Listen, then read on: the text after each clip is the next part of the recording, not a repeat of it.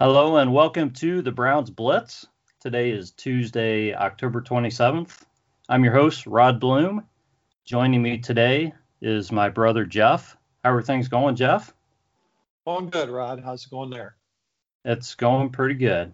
No complaints whatsoever. We have a guest with us today, uh, Patrick Monroe. You go by Patrick?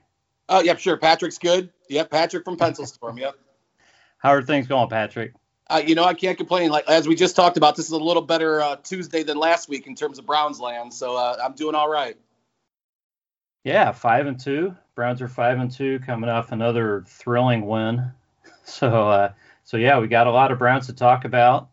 Before we do that, we're going to turn the floor over to you, Patrick, and just kind of give you a few minutes here to talk about your Browns journey.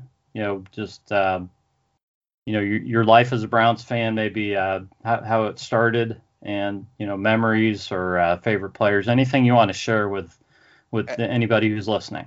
Absolutely, uh, I, and I don't know how many other fan bases can really call our fanship a journey, but I think Browns fans kind of that's a that's ubiquitous yeah. to all of us. Um, uh, child sure. of the 80s. I grew up on the west side of Cleveland. Um, you know, watched the drive and fumble with my dad. Uh, Bernie Kosar went to my church growing up, so we'd see him at mass. So huge part that those eight those 80s teams were just such a big part of my growing up and my existence. Um, and then you know you move into the 90s, the move. Um, in the early 90s, I, I uh, went to college in Pennsylvania for a little bit. A lot of Steelers fans there, so actually got to watch that playoff loss where we were winning and then losing with a bunch of Steelers fans. So that might actually, of all the, the hardships and pain, that was one of the uh, that was one of the worst ones, maybe even more than the drive and fumble. And this uh, have continued to watch. Uh, obviously, the, the the story of them coming back has been so big, and you know, so '99. Um, I'm living in Columbus now, uh, and you know, get to find pockets of fans and hang out. And it's, it's a really big part of the people we hang out with, and uh, you know, uh, my wife's also from Northeast Ohio. Um, just uh, it, it's ingrained in you. So, um, you know, a lot of our friends, big Browns fans. Uh, and then I've met Colin, who runs pencilstorm.com. He's also a Browns fan and wanted a little uh, uh, Browns coverage on the site. So, been doing that since uh, I think about 2013. So, kind of just off and on covering the Browns on the site. We do a couple uh, um, podcast a year, and then we also uh, do regular spots on CD 1025 down here in Columbus as well. Kind of jump on every now and then and add some Browns uh, Browns news, good or bad. Usually it's been it's been bad for most of the past few years, but I, I think we might be on a little bit of upswing. So that's in a nutshell my journey. Excellent. Yeah. Yeah, let's throw your, your Twitter handle out now. It's it's at North Coast Posse. That is correct. So it's me. Uh, uh, under the handle Big Money, and then also the Ice Cube. He's also a writer on it, and then we, we are the the North Coast Posse. So yes, at North Coast Posse on Twitter. Excellent. All right, guys, let's let's move on and talk about the five and two Cleveland Browns. It's just fun to say. Yeah, absolutely. so uh, Browns uh, win a thriller, 37-34 over the Bengals. Man, uh, game had had a little bit of everything in it. Uh, um, I, you know, I don't know where to start, so I, I guess I'm just going to turn it over to you guys and let you guys start. Uh, Jeff, what was uh, what were what were a couple of the the biggest moments of this game for you? Wow, um, just the turnaround. I think with the offense after you know looking completely out of sorts in the first quarter, um, putting things together in the second quarter was huge. Um, you know, there there were some amazing plays by individuals in this game, but I guess what really struck me was just how guys stepped up. Um, I tweeted something about that the other day that um, you know the, the, Browns are now without their starting running back, their starting tight end, um, and their starting wide receiver, number one guys at all three of those positions. Um, and to still be averaging 31 points a game and and looking as efficient as they did for three of the the, the last three quarters was pretty cool. Um, it's really a good sign for things to come. Yeah, I just I just have to talk about Baker for a second. We'll get more. We'll get into uh, a discussion on him a little bit later, but what he did, just watching that, starting 0 for 5 um, with a pick, and then really not having an incompletion the rest of the game. He, he had one incompletion. It was the spike. Okay, so he so um, what was he? He had what 20 or 20? He had 21 completions after that. Yeah, yeah. It, it it's it's hard to understand really how a guy can can do that. Go from that 0 and 5. Now I know he had one pass. Uh, Kareem Hunt dropped one of those, which mm-hmm. doesn't happen very often. So we're not getting on Kareem Hunt here, but um, you know he dropped one, but 20 pretty much 21 passes in a row 20 in a row is what what's going to count okay because he set he set a club record but it it was incredible to watch that turnaround and that's what that's what you were saying jeff but just the actual numbers it, it was it was hard to believe you're actually watching it you know i mean i just i've never seen anything like that before so Patrick, you don't have to talk about Baker. Let, us go back and let you give me uh, or give us a couple of the key plays, key moments in that game. Well, I'll tell you what, Rod. Anyone who knows me knows I'm more than happy to talk about Baker. I, I do it quite often. So actually, I'm, I'm probably a little tired, but very positive. I'm, I'm a big Baker guy. Um, and I guess as Browns fan, we're kind of predis- predispositioned to maybe look at some of the dark side. We've been through some one and 31, and so I don't want to belabor the the middle of the defense is bad, but what I want to talk about is just some of the plays Denzel and Myles made, just just playmakers, and, and it, it's what we're going to need uh, until we get some holes fixed on this defense. Just having two studs who actually can step out and make plays and, and game changing plays. So I, Denzel Ward is one of the, the, the the big things that sticks out to me to that game because some of the things he did were just amazing. Uh, the stop at the goal line, the, the play where he actually slipped under a block to make a uh, a tackle in, in open field, just absolutely amazing. Um, so Denzel is one of the things that sticks out to me. Good to see Hollywood. Uh, I'm a big Hollywood Higgins guy too. I thought he was a steal in the draft and just loved the ride in uh, 2018 uh, when he, he, started to break out a little bit. And um, good to see him back. So you know, I, I will probably um, Denzel and Hollywood are the two things that stick out the most to me right now. Yeah. So so Jeff, talking about Denzel Ward, you know, the beginning of the season, the Browns, you know, uh, Greedy's hurt Denzel's kind of banged up and we're worried, you know, about this, but Denzel's been in there most of the time and he's played phenomenally. So it feels like we've seen him take the next step in his development. Um, do you feel that way? Do you feel it? How how much better is he this season versus last last year? I, yeah, I don't know that he's necessarily any better um, from a ability standpoint. I mean, you know, these are the kinds of plays we've been seeing Denzel Ward make since he was at Ohio State. I think he's, you know, he's a a, a tremendously talented guy when he's healthy. Um, you know, that's what you want from the leaders on your team. And you know, between Myles and Denzel, those are the two guys that obviously the two most talented guys on the defense and and you want them to impact the game. And Myles has been doing that for the last 5 games. And I think Denzel has has always been able to do that um, when he's healthy. Um, and and it's it's great to see him out there impacting the game um, in all the ways that he can you know um, interceptions passes defended um, you know, making making those impactful plays is, is why you take a guy that high in the draft at one of those key positions. And I think Denzel, you know, last year was was banged up a little bit. Um, this year, you're seeing what a healthy Denzel Ward is capable of. You think he's changed some minds as to how important it's going to be to keep him on the Browns you know, to, to extend him going forward. I think a lot of people were concerned, really concerned about the injuries piling right. up, but seeing him play the way he's played this season, you think uh, I really haven't heard a lot of a lot of talk about him as far as his future with the Browns. I think people really have noticed the way he's played. Right. But I think that I think that um, people should see that how much of a key he is to that defense now. Right. I, I agree. I, th- I think um, when you see those those critical plays being made, um, it it reinforces how important it is to have guys at those key positions. And and in the NFL, uh, you know, defensive end and, and cornerback are the two critical positions um, on defense. And we happen to have two guys that are highly talented, uh, you know, among the top guys in the league at their position. Yeah, you always have to think about injury, um, but how hard is it to go and replace the, the replace Denzel Ward?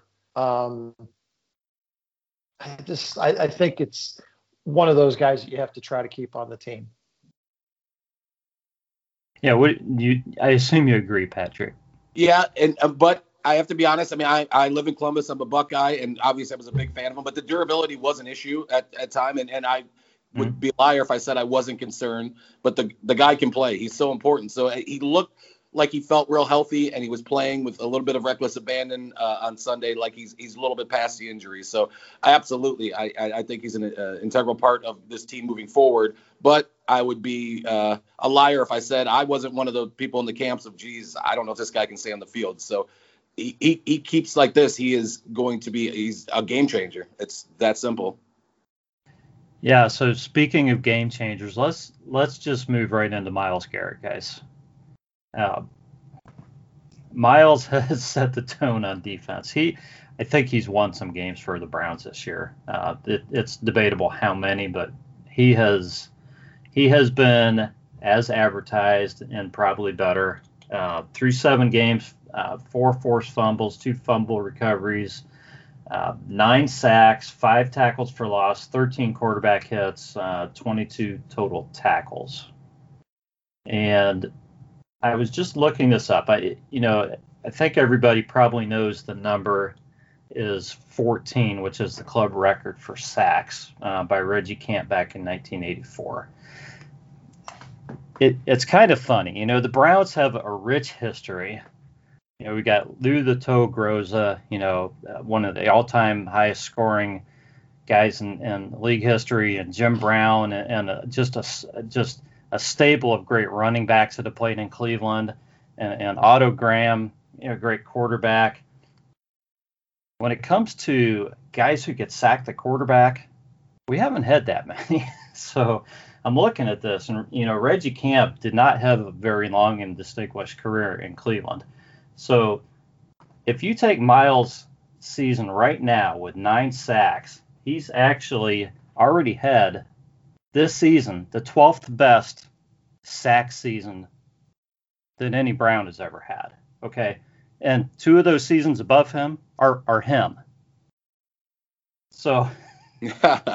yeah, it just shows you, um, you know, that that's one place the Browns have lacked. But Myles should easily shatter this record this season, and I'm going to talk about him a little bit more. Than I'm going to let you guys, um, you guys weigh in because I was just looking at.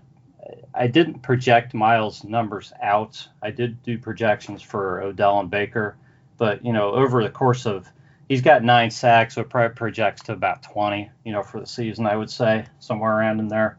Um, you think about a couple guys who have been probably the main uh, the main guys you think of as far as being disruptive on defense over the past several seasons, and I just wrote down numbers for uh, Khalil Mack and Aaron Donald. Um, both happened to be in 2018. I think it was probably the best season for for each of these guys.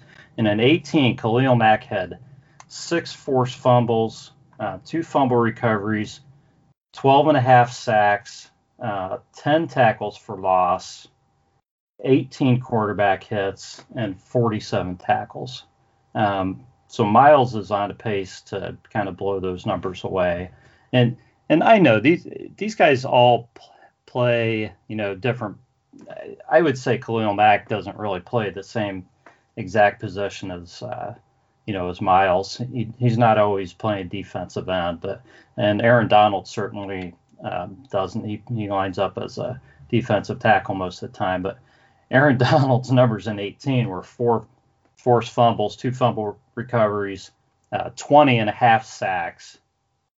But he had 20, 25 tackles for loss and 41 quarterback hits that year. So, but he's going through the middle, so it's a little bit different. But my my goal there was just to say that Myles, the season he's having, is right up there with these guys who people think of as you know as tremendously disruptive guys who pretty much took over the league. So uh, Patrick, I'm going to let you weigh in first on Myles yeah. and the, I, and the impact and your thoughts. Uh, and I think when you use those as a comparison, one thing that sticks out is both Donald and specifically Mack had way better players surrounding them. I mean, there were there, there were good linebacking corps on both those teams. Specifically, yeah. the, Myles is doing this on a, a ramshackle of a, of a defense. I, I, I don't want to keep harping on that, but I am a little worried about the defense. But I think that's one of the big things to to uh, kind of have a season reminiscent of Mack's season that you you, you uh, just referenced without the players that uh, Mack had around him is doubly impressive. So, and we, are putting a lot of pressure on him. I hope we can get we, we, we flip some trades or do something to take a little pressure off because it, I, I, don't know if we can live like this. Uh, uh, we, and we've proven mm-hmm. we can't do it against the really good teams. Uh, against the Bengals, it will it will suffice, but it's it, it, we got to get him some help. Yeah, I agree, Jeff. I think Patrick's completely right. Um, is there such a thing as a franchise defensive end?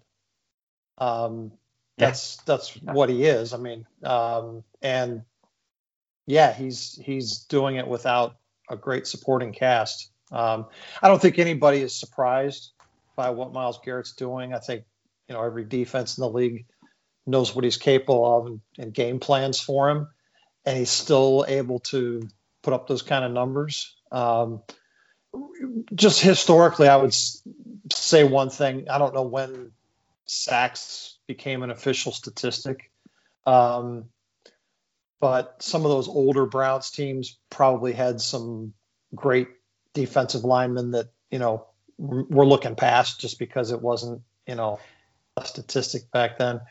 Um, but no question, he he he earns his his big paycheck every game, um, and we got to get we got to figure out how to put some more quality players around Myles and Denzel Ward. I I asked somebody on Twitter this week.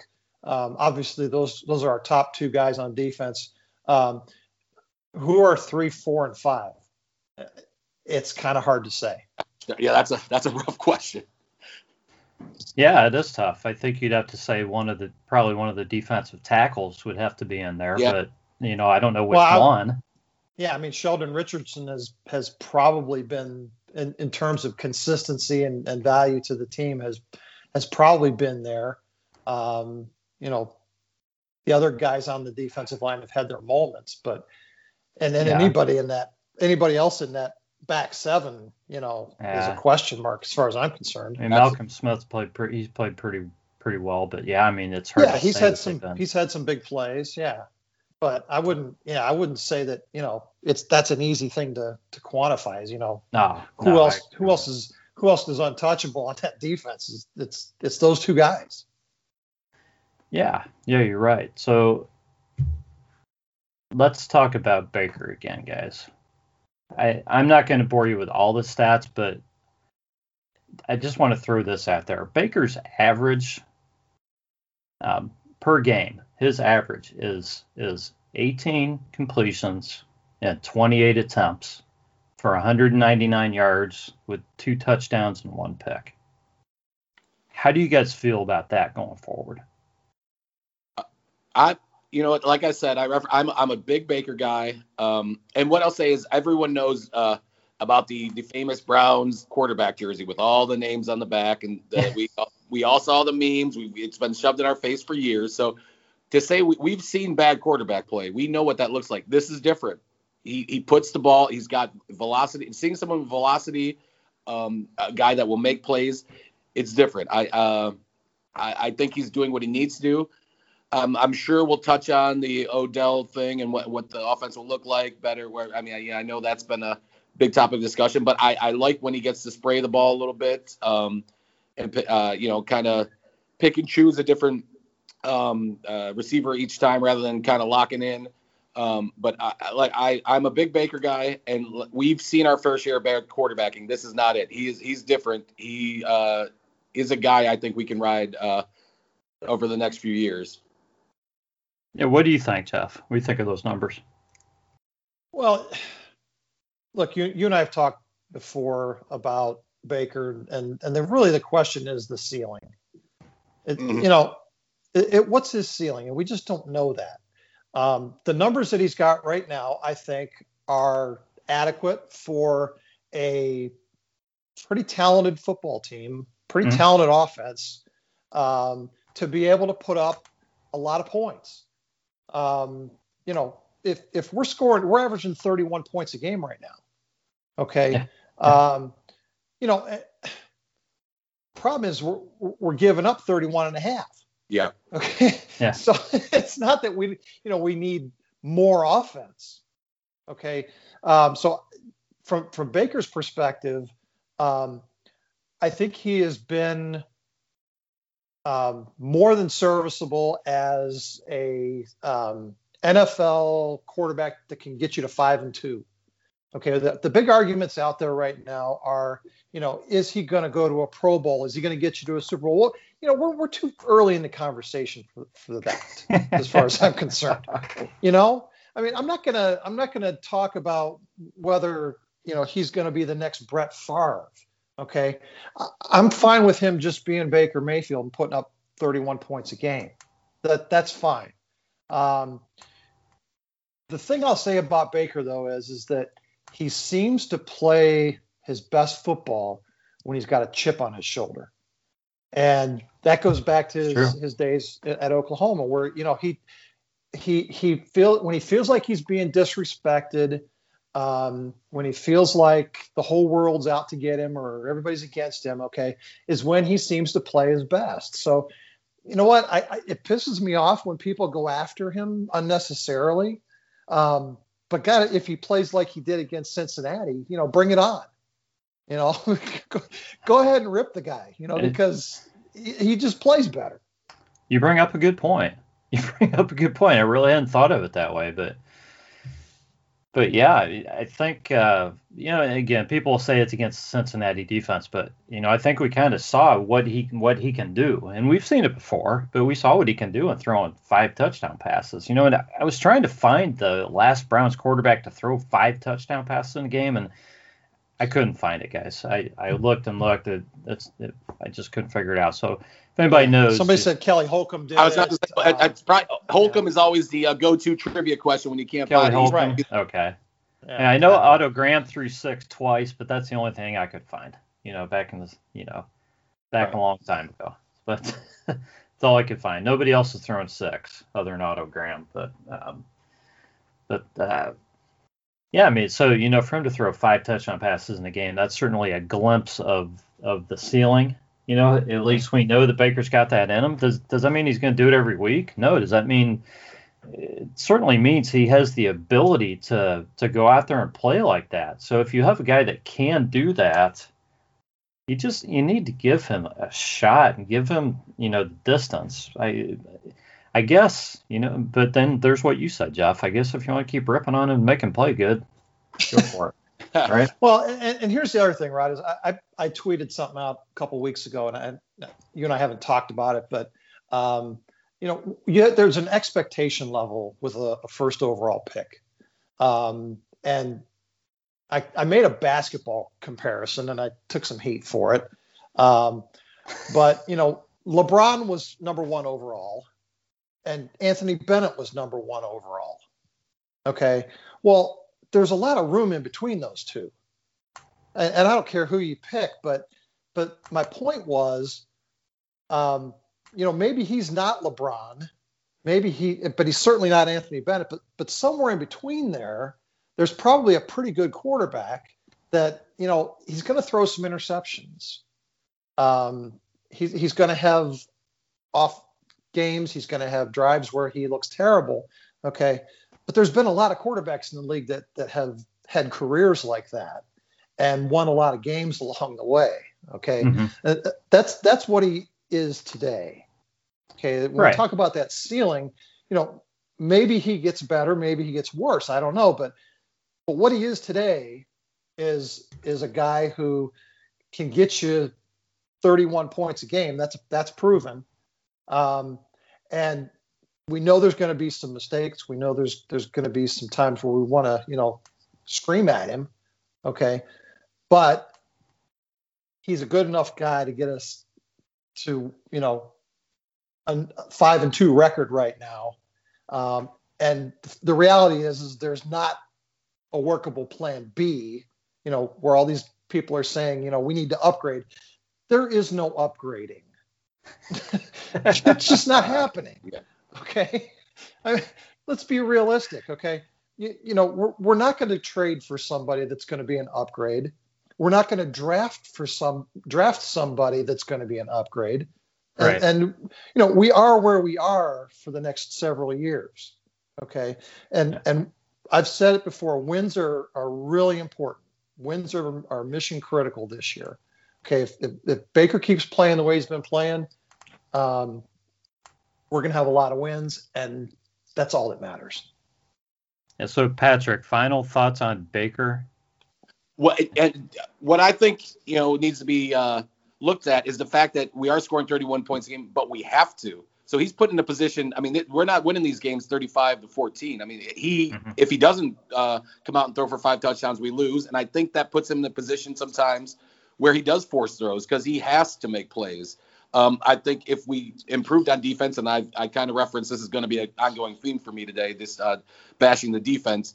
But he absolutely is in a position right now where he has to come up with a way to get this offense to 30, 35 points every game. And I think that does wear on him. He's a leader.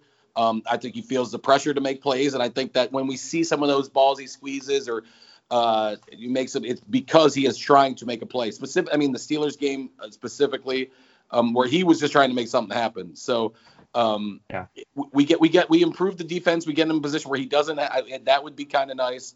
So um, I think he's pr- he's pressing a little bit, and that's uh, led to some of his decision making issues. And I think that you're going to get that with him. He's a leader. He is a gunslinger.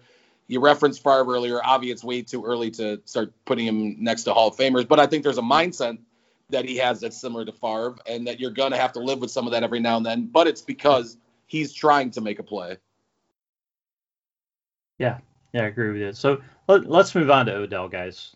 All right, Odell, uh, you know, he, he's uh, done for the season uh, with, with, the ACL. He uh, he went he goes out in the first quarter and um, and uh, you know I don't know the exact timing. I don't know if if he went out and and Baker's strength started right then, but you know it, some people some people are gonna uh, you know say that that it's because Odell's not out there and Baker's not trying to force feed him and and all this stuff. I don't know. I'll let both you guys weigh in on that. What I did do is I, I projected Odell's numbers out for the season, assuming that he just played the six games. Uh, based on his numbers through six games, I mean he played he played less than a quarter. Baker hadn't completed a pass yet, so uh, 61 catches, 850 yards, and eight touchdowns this season. And then throw in the one rushing touchdown, you know, make it two maybe if you want. So, um, so I want you guys to each give me your thoughts on on the idea or what you think Odell not being out there does. Is it can it truly be a plus or is it obviously a, a, a negative because of the guy's ability? So, Patrick, I'll let you go first on this one. Well, I guess I'll open this up by saying, um, and, this will kind of give you an idea of where I stand on it. Uh, if I was given a choice on who I could get back right now, I would take Wyatt Teller back over Odell. If that gives you a little idea in terms of who I think would be a better, I think would be a, more important uh, plug back in. Um, oh, Odell's obviously a superior talent, um, but he does suck up a lot of the attention. Um, I think he has expectations as he should. He's he's a superstar. He led the league in jersey sales for a lot of years. I think that does weigh in Baker's mind. Um, the offense, I mean, that 2018 ride was amazing. I, I loved watching that team um, when Baker was on fire, and that's what it looked like again on Sunday. And the one common denominator is Odell wasn't out there. So I, I, it's a controversial take, I think, to kind of come out. And I don't want to be anti. I'm not pro injury. I'm not anti. I think we're going to see uh, a better Baker, a more efficient offense uh, without Odell because I think he, I just don't know if he was the right player to plug into what we were trying to do. Uh, you get an opportunity to get a, a superstar like him, you have to take it. I'm not questioning um, the trade. It doesn't sound like Zeitler's working out there. From I, have listened to some Giant stuff um, and everything, and and Peppers, and I, I, don't think the trades are. Yeah, I, I don't think we have anything to worry about on that end. But um, I'm interested to see what happens. I'll I'll be more than happy to eat crow. I want him to get better. I don't know where we go. Uh, if we could get once again to go back to the my uh, harping on the defense, if we can get some defensive help for him, uh, I would not be adverse to that. But I'm kind of excited to see maybe with some 21 personnel, get two tight ends out there and let Baker move, get the ball out of his hands quickly, and not have to worry about uh, appeasing a player, which I think happens. Obviously, I have no proof of that, but that's simply my opinion. Guys, Sunday is November 1st already. Don't let the holidays get away from you. Now's the time to act. Go to Etsy.com and check out the store Skippin' Stones, S K I P P I N S T O N E Z, and check out the handmade jewelry and other gift ideas there. There's free shipping on qualifying orders, and you won't have to worry about the big delays in shipping that's going to happen this year. So act now, check it out and now let's get back to the podcast. Jeff, what do you think of that? Or, or what are your thoughts, period? Shoot. Wow, that, that's tough. I mean, um, well, this this is kind of the problem with the mentality that we want to have an all pro at every position. You can't make everybody happy. Everybody can't get their numbers. We, you know, we knew going into this season that this was not going to be an offense that featured OBJ. This was going to be a Nick Chubb driven offense and Austin Hooper and, you know, Odell was going to have his role. And I, I think he bought into that from, you know, the way he, he was talking. Um, the body language for the most part was better this year. Mm-hmm. Um, you know, there was a lot of talk about you know, the, the Pittsburgh game, um, some antics on the sideline. Um, I mean, I just saw a competitor that, you know, hates losing, and the coach had told him, "Your day's over, thank you." And you know, I would probably be doing the same thing he did. I'd be throwing my jersey and, you know, kicking the ball boy or whatever. But I don't think that this offense is better without OBJ. I, I think that's ludicrous to to say that you know you take one of the top receivers in the league out of your offense and you got better. Um, there's a certain amount that can be said for chemistry, but if if teams don't have to game plan for OBJ, how does that affect everybody else? It, it's no different than taking Myles Garrett off your defensive line. Okay, it, it affects everybody else when he's not out there. So I would take 850 yards and however many receptions you said from from OBJ if we win 12 games. And I think he would sure. too. So, you know, yeah, I think we're going to be okay with with him injured. I, I think we're okay with Chubb injured. Um, you know, we're we're okay with with Austin Hooper getting his appendix out and being out for six weeks because we've got some depth. You know, we're we're very fortunate that you know over the last couple of seasons this this roster has been put together with some some good quality backup guys that are able to step in and, and play at a high level. Um, and I think guys like uh, Rashard Higgins and uh, KhaDarel Hodge when he comes back, and and DPJ, they're they're going to get their opportunities now, and yeah. you know, let's let's hope they continue to to take advantage of. Yeah, yeah, I, I agree with you, Jeff. Uh, the the other factor for me is that I really feel or, or felt like, uh, um, especially with OBJ, I felt like Stefanski is really um, utilizing the skill set of these guys more than what we've seen, you know, from from prior regimes. Um, you know, uh, using his speed, uh, you know, kind of um, just just in some of the plays. Um, so I think I think even if you're not highlighting him, uh, using him, throwing you know throwing him uh, you know uh, 10 targets every game, you're still using him in, in you know in various ways. So, but I, I, agree with you. I think he was a little bit different from last season. Um, as far as the team being better without him being out there, you know, it, if Baker does better without OBJ out there, for me that that's a Baker thing, and that was a thing that was in his head. Okay, um, not that he had an issue or anything, but you know, it, it, if that's truly something that helped cause this turnaround, then then maybe Baker was fixated on trying to get the ball to OBJ too much, or or focusing on where OBJ was and when he was open, and maybe without him out there, you know, maybe he's looking the field over better you know, it, it's possible, but that's the only way I could see why OBJ not being out there would cause Baker to do better. Other than that, I think it, it's just it was purely coincidence.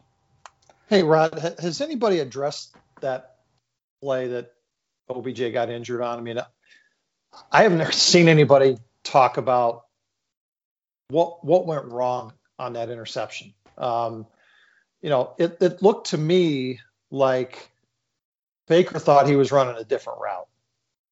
Um, mm, because yeah, I didn't see anything.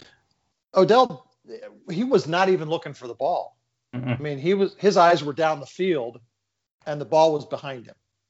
So I was just wondering if anybody in the coaching staff or anybody has has addressed, you know, what actually happened.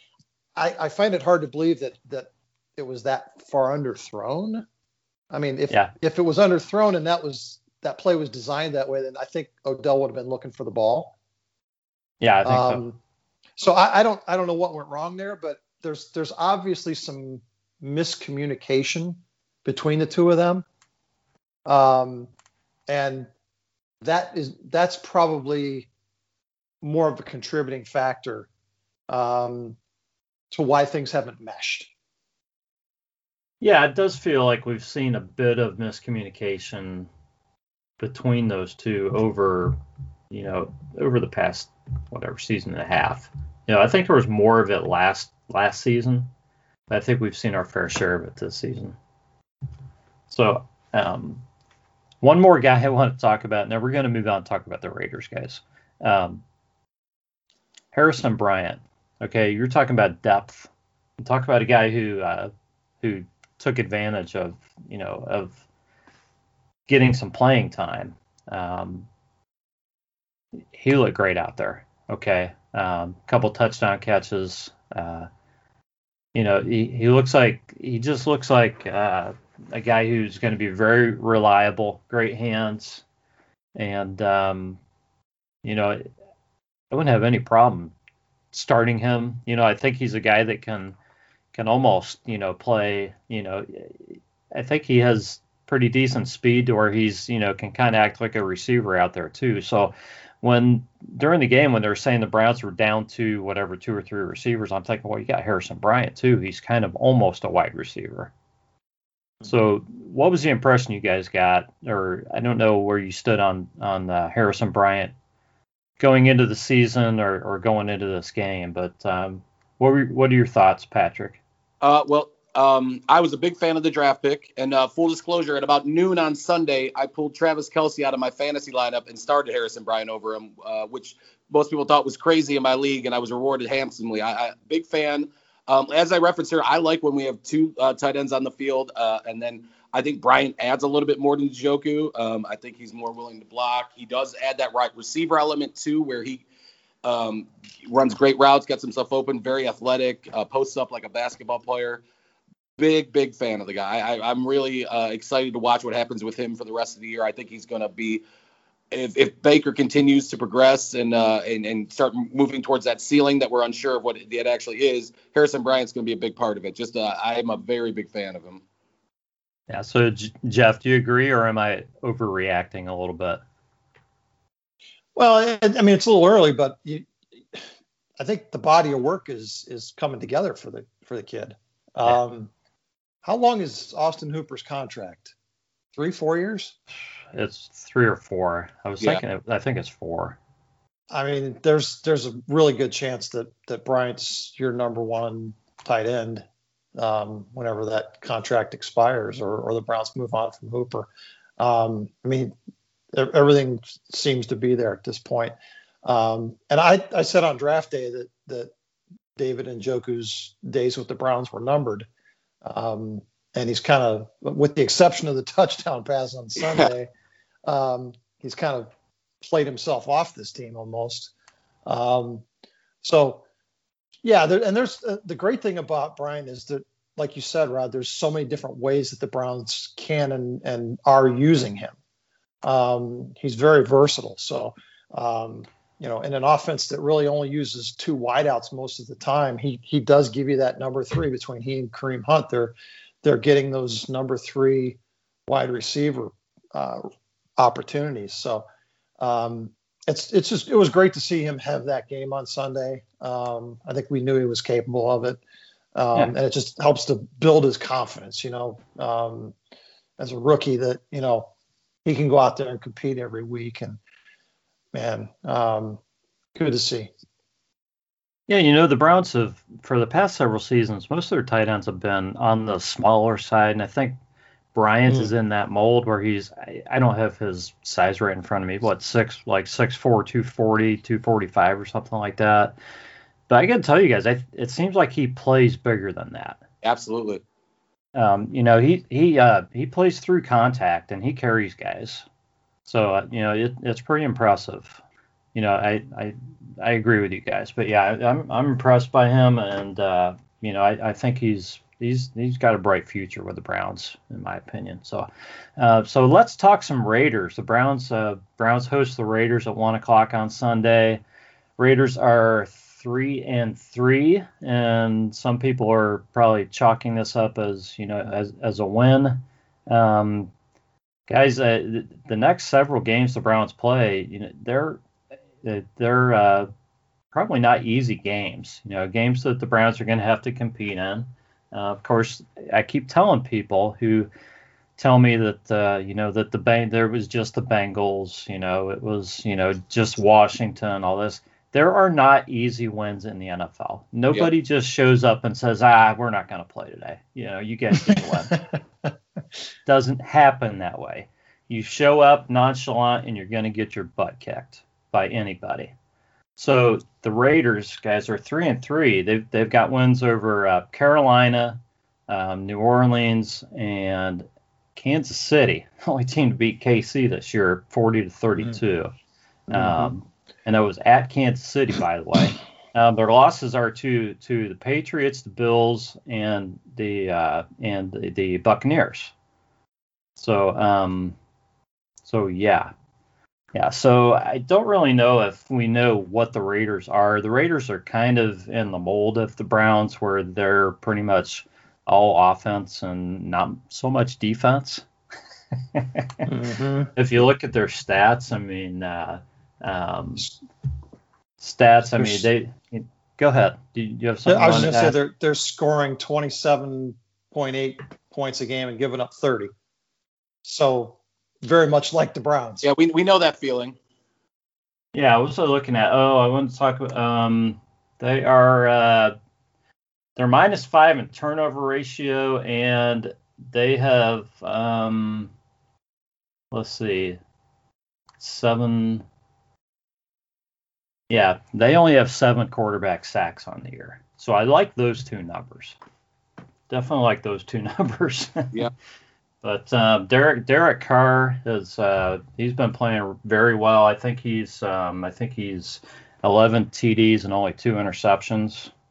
Um, and he's been spreading the ball around. They don't really have like a number one guy. They're throwing he's throwing it to a lot of different guys, and uh, um, you know I think um, I going to talk about Jacobs. Jacobs, it seems like his numbers are a little bit down this year, but um, I think they're you know they're a little bit not averaging as much in the run as they were. So um, so we'll see how that goes. But they're scoring points. So um, I think it's an interesting game. Uh, another one. It seems like all the Browns games are interesting in matchups when you when you when you have a team that's all offense and and and uh, has the type of defense that the Browns do. Um, yeah, you're looking at all these matchups. So so uh, so Jeff, what what do you see in this game? Um, I mean, what what specifically are you going to be watching as far as matchups? or uh, you know, or individual players that you know that are most important for the Browns in this one? Well, I, I think Chucky is an emotion guy. Um, he he tends to wear out his welcome pretty quickly, but while he's you know in Chucky mode, um, guys tend to get pretty jazzed and play hard for him. Um, I think a West Coast team coming east is about as hard as an East Coast team going west. Mm-hmm. Um, so I, I, feel like that gives the Browns an edge being at home against a West Coast team.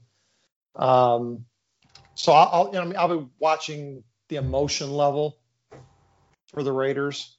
Um, you know, if we if we dig ourselves another hole and and the Raiders are you know highly emotional coming in. It could be a long afternoon, um, but I think on balance, I, I, like our chances being being at home against a three and three team um, that we can probably win a shootout against. Yeah, yeah. Uh, Patrick, what do you what do you think? Uh, well, I told you the theme is going to be me talking about the defense, and I'm I'm worried about a couple matchups. Um, that tight end Waller they have creates problems for us. Um, he creates problems for a lot of people. He's, he he's pretty good. good. He's a good player.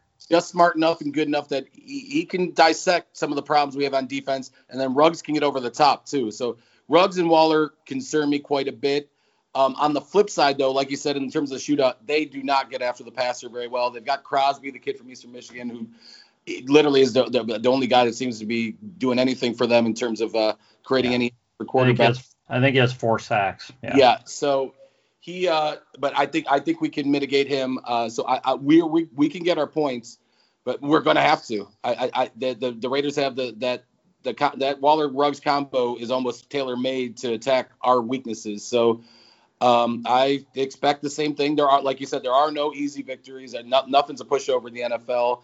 Um, I think they performed a little better against the uh, cream of the crop than we have, which is a, a concern as well, considering the the way we've looked against uh, the Ravens and Steelers, and then uh, they look more competitive. The Buccaneers, you know, obviously was a, it was a comfortable win, but they look uh, better than we did against a better team. And then you you, you cited the Chiefs game, so I it, I hoping hoping for the best, but I uh, will be cringing every time and, and crossing my fingers watching Waller and Ruggs on offense. do, do you feel like the like this Raiders offense compares to the Cowboys offense when the Browns played the Cowboys? Yeah, and it, you know you got the the uh, Alabama wide receivers uh, uh, connection there and things like that. Uh, so I, I, think so. I, I don't think Jacobs and maybe, maybe Elliott's better. He's had, hasn't had as good a year. Mm-hmm. Um, but I, I, think that's a pretty solid comparison. And you know they they got their points too at, at, at a certain point in the game. Um, uh, like like I said, I just tight ends on our line on our linebackers is a problem. So that and that is what they're going to try to expose. Yeah. For sure. We pretty, pretty much face that every week, though. Yeah, yeah, that's true. I, I don't know exactly what Spider Two Y banana is or whatever it is Gruden has, but if uh, it, it involves a tight end, I'm worried about it. So Yeah. Yeah, well, they've they've uh, they've given up a lot of points. Uh, like you said, they don't get after the quarterback real well. I think uh, you know obviously the defense is going to need some stops. Uh, they're they're minus in the turnovers. Hopefully, the Browns will create some turnovers like they've been doing. But unfortunately, I think this is going to be another game where the where it's going to fall on the offense to feel like they've got to score most Yep. of the times they have the ball yeah, they're just gonna feel like they need to. So hopefully, hopefully that can happen. Um, I, you know, and, and we're kind of early in the week here, guys. So I don't know. I, I tried to look at the injury report. Um, I I see Wyatt Tell- Teller is still questionable. So I don't know if there's a chance he's going to play this this Sunday or not. I don't know if they even have any idea yet. So it would sure be nice to get him back. You know, to help give Kareem some running room uh, to get some to get some ground game going. Um, that would, you know, just to just to make things a little bit easier for Baker. That would sure be nice. yeah, absolutely.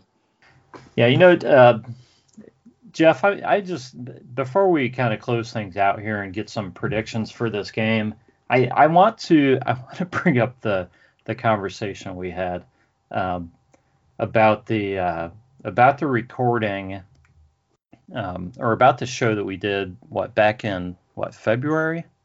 Yeah. So so Jeff texts me and says, "Hey, listen, you need to listen to the show again that we recorded in in February." And I don't remember the exact show or the date, but uh, it, it's when Jeff and I uh, talked. Um, it was off season, and we we talked a bit, but it was too early to really speculate on who the Browns were going to sign or anything. So we talked.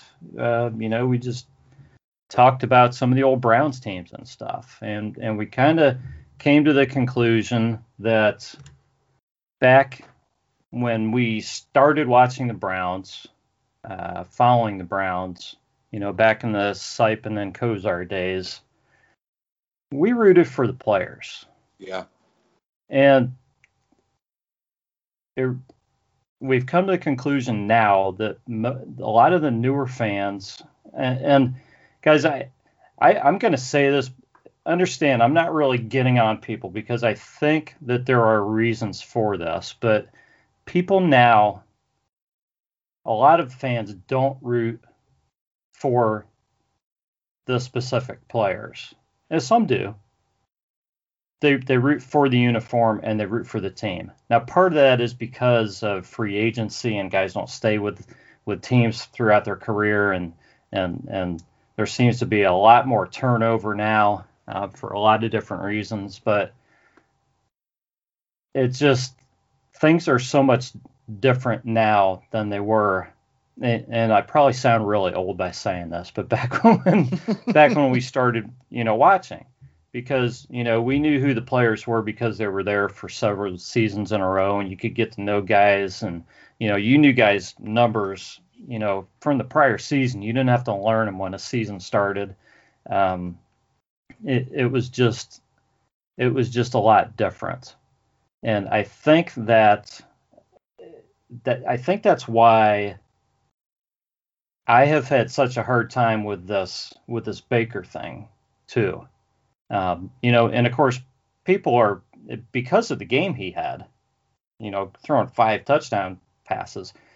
It, people are like, oh, you know, well, well, great, you know, he he looks good now. Okay, Baker's Baker's the quarterback. You know, you got. I, I have to root for this guy. Okay, I wasn't a Baker guy going into the draft. Okay, and it doesn't even matter who I thought I wanted at that point. You know, the Browns picked Baker as soon as they picked him. Bing, he's he's my quarterback. All right.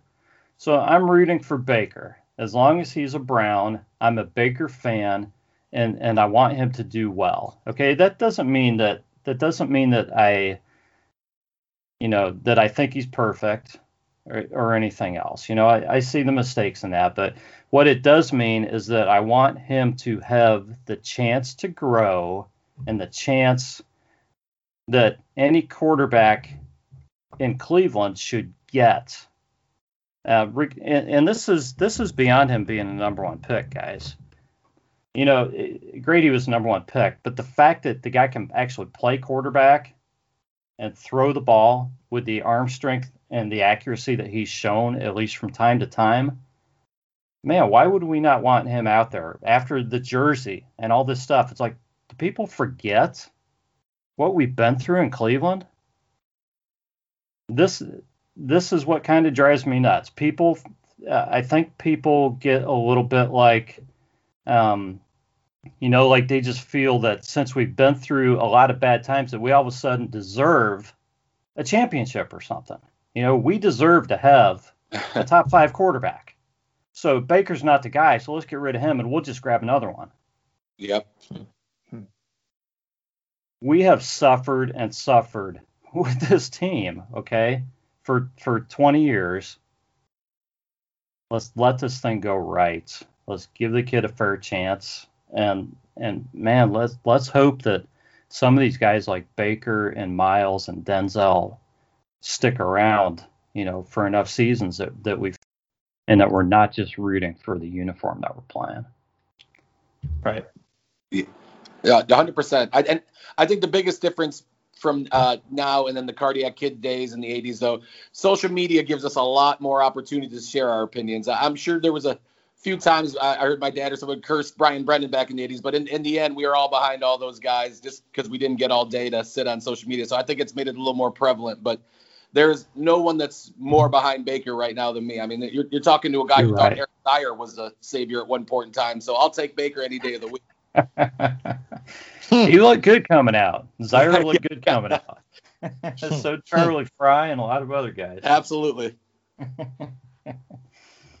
but you're right about social media. Yeah, yeah, we wouldn't even know what other people thought if it weren't for social media. Right. So yeah, it'd be different. Right. So, um, so uh, you guys want to throw out some uh, some predictions for the for the Raiders game?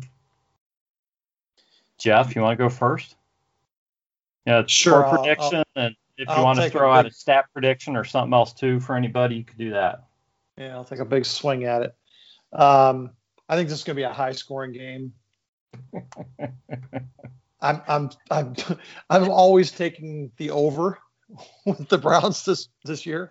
Um, oh, let me before you go on. I I, I had notes here. I looked at uh, the Browns are a two and a half point favorite, which means it's pretty much an even game with it being at home. Yep. Um, the over under is 53 and a half on this game, guys. Wow. Okay. 53 and a half. Okay. Well, I'm I'm saying I'm saying that that that there's going to be 80 points scored in this game. and yeah. And the Browns so are going to win the Browns are going to win 42 to 38. Um, and Baker's probably going to throw five touchdown passes again, and it, it probably still won't be enough for some people. wow.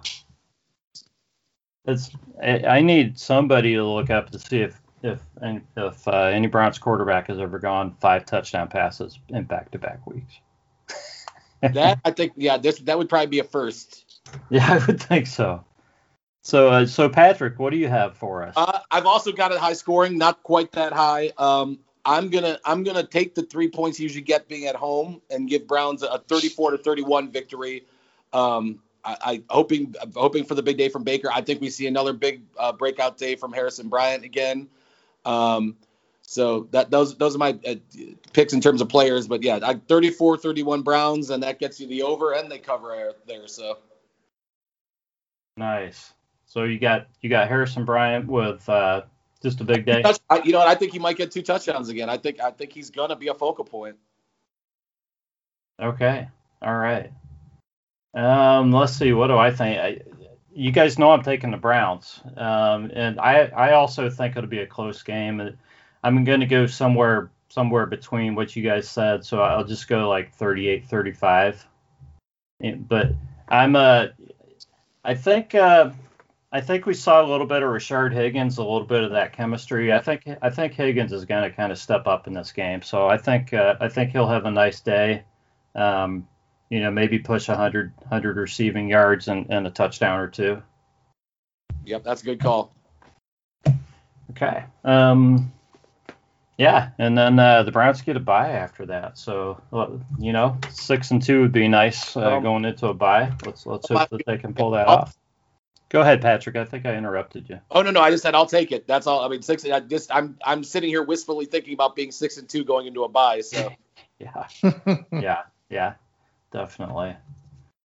So um, so yeah, guys, I think I think we're gonna close up shop. Uh, Patrick, what would you what would you uh, like to leave everybody with? Any closing closing words?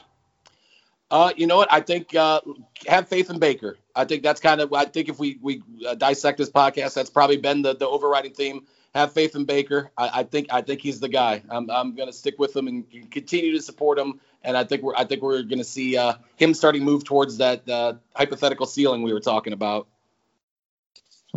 Excellent, excellent. Uh, thanks for joining us tonight. It's been uh, it's been uh, great talking to you and getting your points of view. So, uh, Jeff, what do you have for us?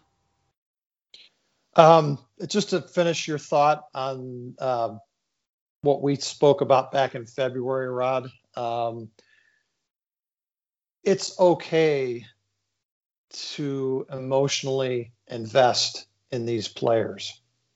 I just want the fan base to hear that.